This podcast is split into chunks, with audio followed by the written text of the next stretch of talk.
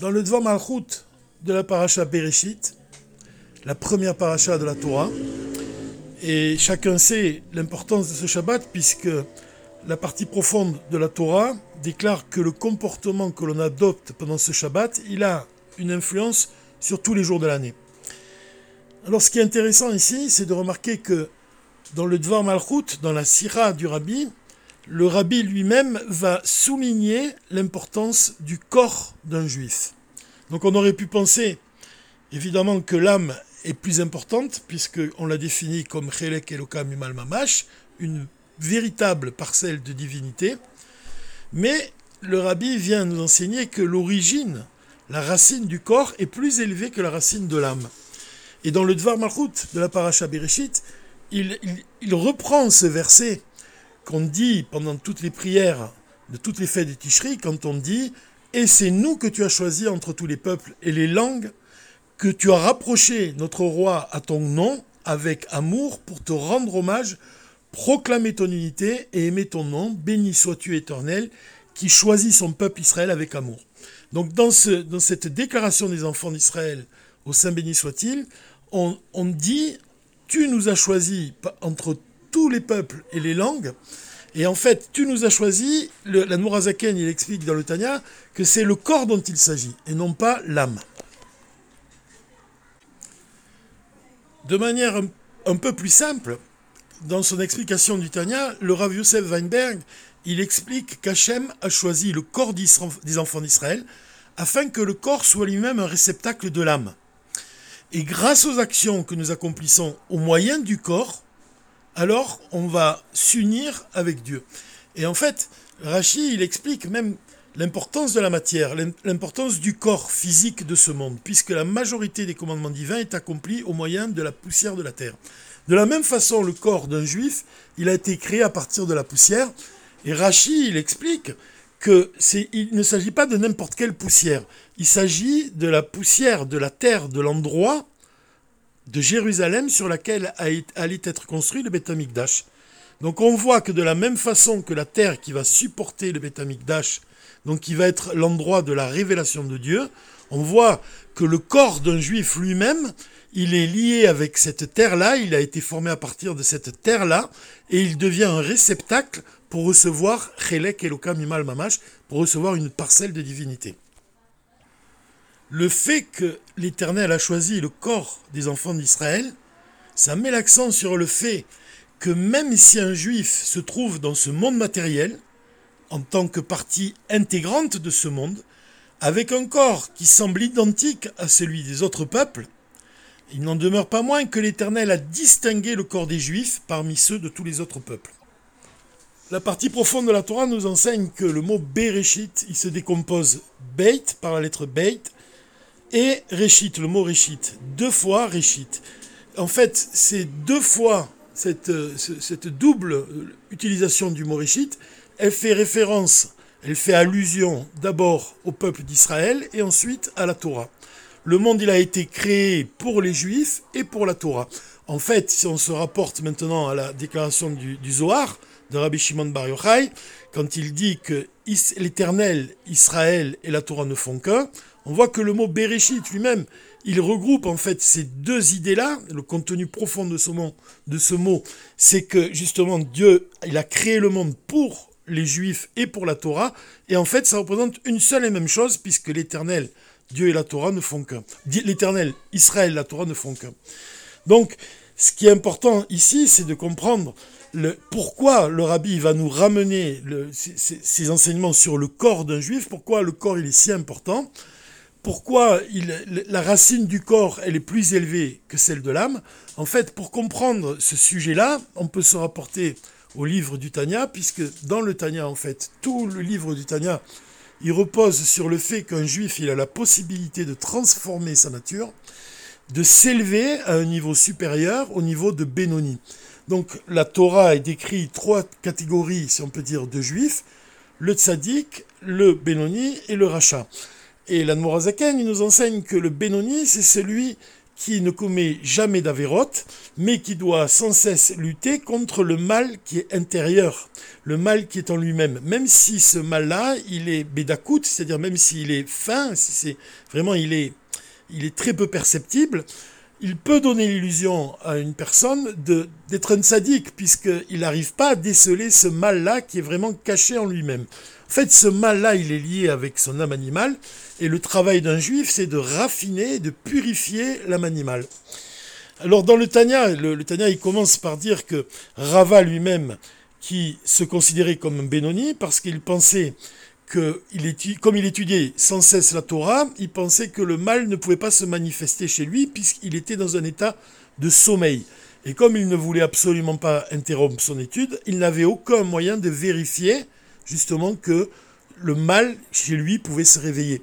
C'est-à-dire que quand on étudie la Torah, quand on est occupé à, accomplir des commandements divins, à ce moment-là, l'âme animale et le, mauvais penchant, ils, n'ont pas de, pouvoir sur, sur un juif.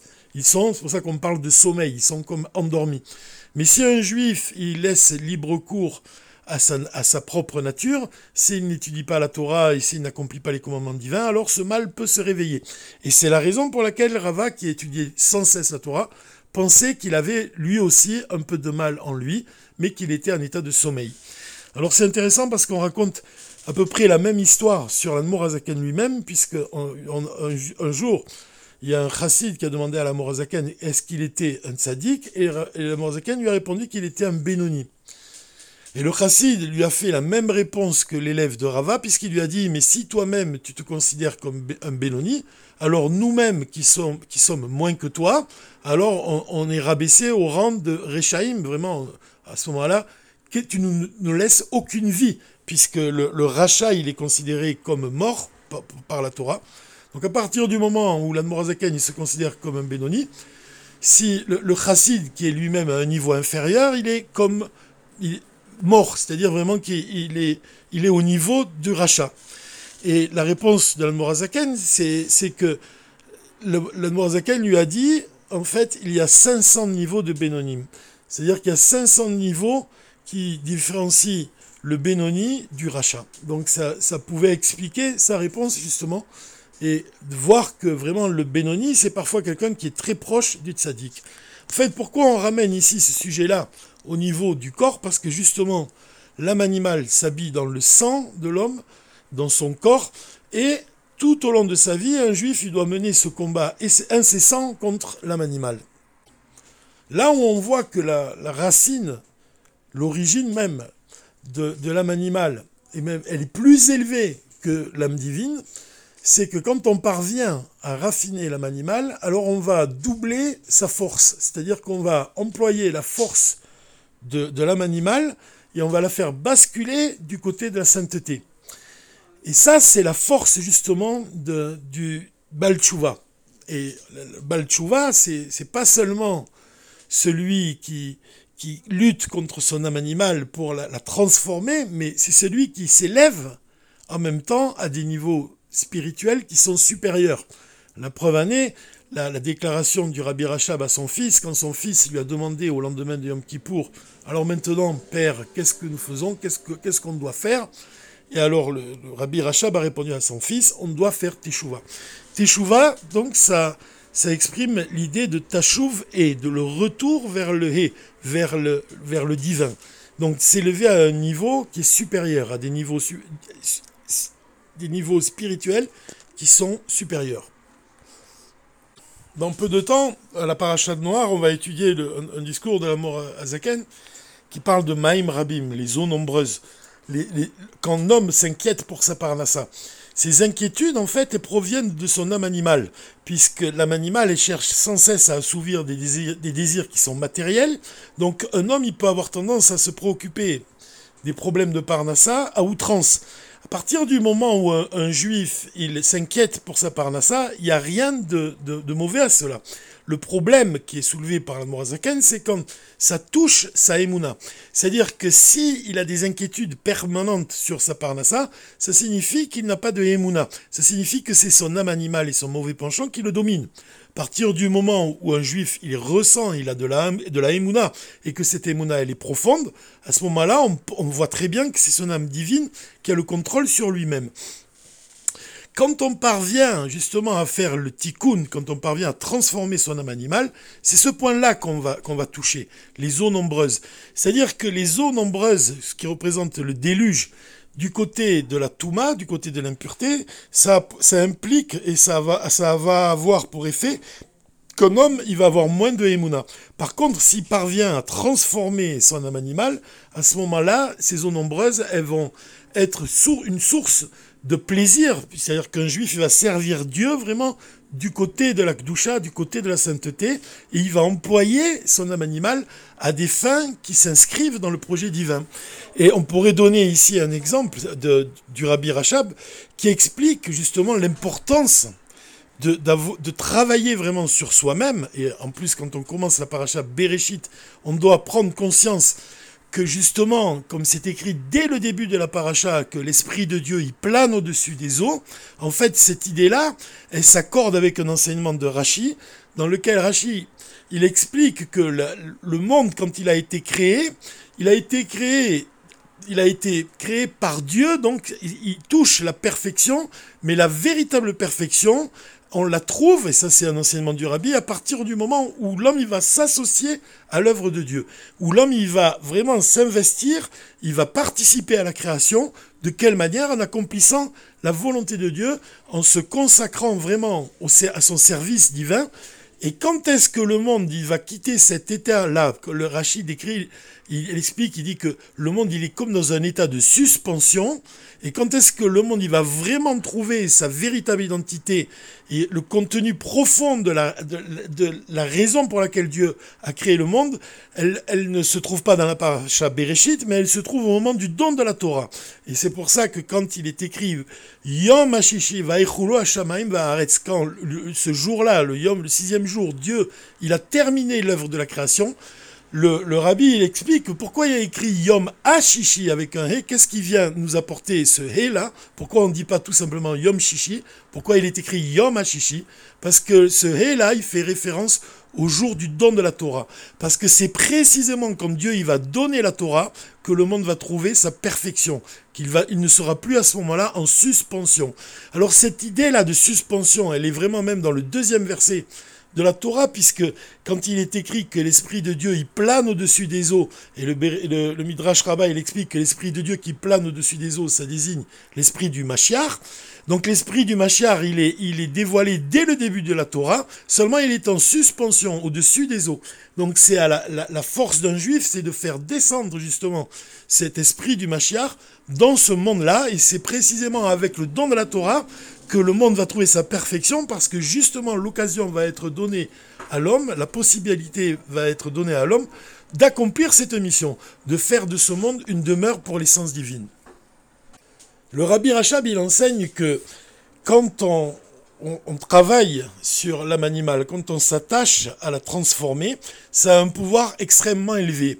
La preuve en est, c'est que quand on fait la, distinction, la Torah fait la distinction entre l'audition et la vision, on explique que voir avec ses yeux, c'est plus élevé que d'entendre une chose avec ses oreilles.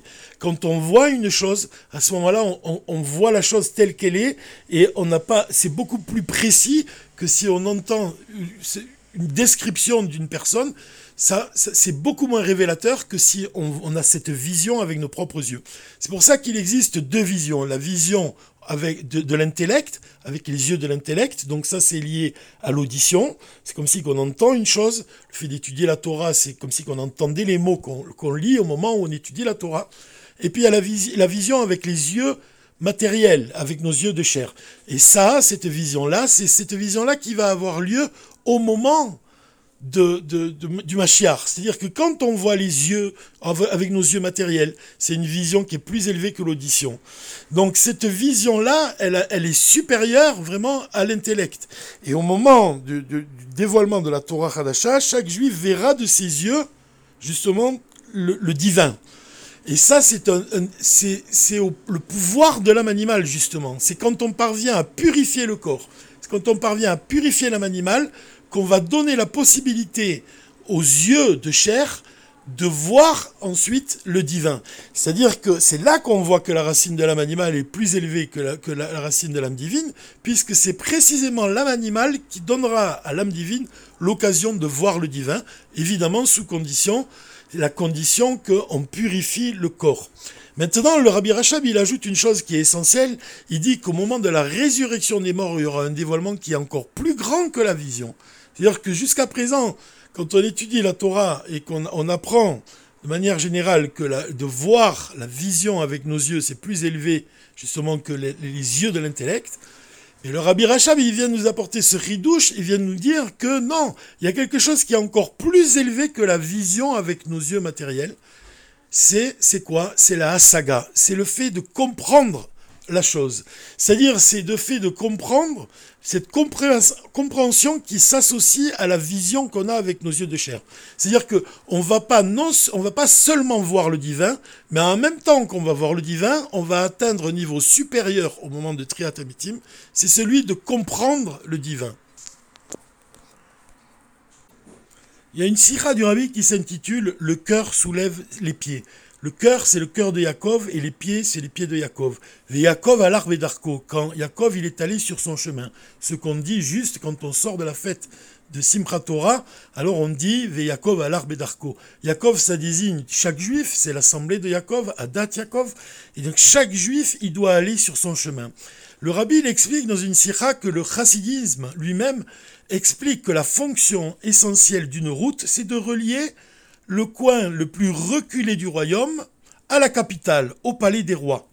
Donc en fait, c'est, ça existe, cette route-là existe dans notre vie, puisque quand on accomplit la volonté de Dieu, on va relier, relier les coins le plus reculés de la création avec la chambre privée du roi des rois, le Saint béni soit-il. Donc on voit que l'action, elle est essentielle et chaque juif doit aller sur son chemin Darko, à l'exemple de Yaakov, et il doit justement relier justement ce monde inférieur avec le divin. En fait, le, coin le plus éloigné du royaume, puisque c'est les mots que le rabbi emploie, le chassidisme, si on reprend ces mots, la fonction essentielle d'une route est de relier le coin le plus reculé du royaume à la capitale, au palais du roi, et finalement à la chambre privée, la salle du trône du roi lui-même. Donc, il en est de même, comme on vient de le dire, pour le chemin du juif dans sa vie. Mais en fait, ce, coin le plus, reculé du royaume, d'une certaine manière, ça représente le corps d'un juif, puisque justement le corps, il nous apparaît comme une matière qui est inerte. On sait que c'est l'âme qui vivifie le corps, qui le maintient en vie, qui lui donne sa vitalité, mais on sait aussi que dans les temps futurs, c'est le contraire qui va se produire puisque l'âme sera nourrie par le corps. Mais pour le moment, en fait, le corps, il nous apparaît comme le, coin le plus reculé du royaume. C'est pour ça que le Rav Yosef Weinberg, il nous dit qu'on doit purifier le corps de manière à ce qu'il soit un réceptacle pour l'âme.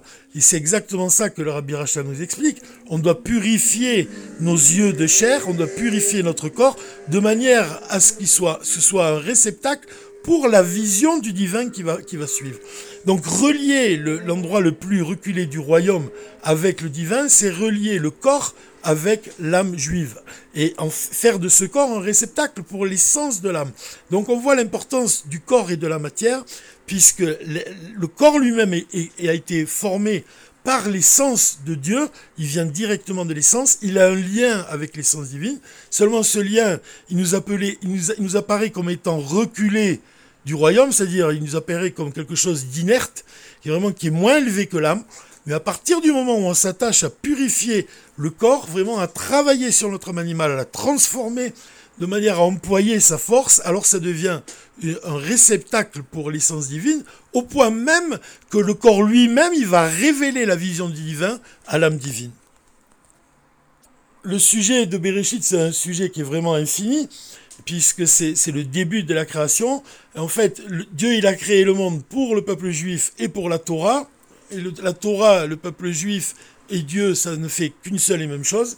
On doit retenir peut-être ici un point important, le point le plus essentiel, c'est l'importance du corps justement, puisqu'il est au centre même de cette paracha dans les enseignements du rabbi, et c'est un, thème qui va revenir sans cesse dans le Dvar Malchut, dans toutes les sirotes, puisque justement, ça s'est basé sur le fait que dans les temps futurs, le corps sera le plus élevé que l'âme. Il va dévoiler son origine. Il va dévoiler qu'il provient de l'essence de Dieu. Et comme le but du rabbi, c'est de dévoiler le Mashiach et et de vraiment de, le but, c'est que chaque juif s'efforce de faire des chidushim, de, par ses actions aussi, de faire tout ce qui est en son pouvoir pour dévoiler le Mashiach. Alors le rabbi commence le devant Malchut par ce sujet-là, par le sujet du corps, parce qu'il est au centre même de notre délivrance avec l'aide de Dieu, Bezrat Hashem, Shabbat Shalom, Omevorach.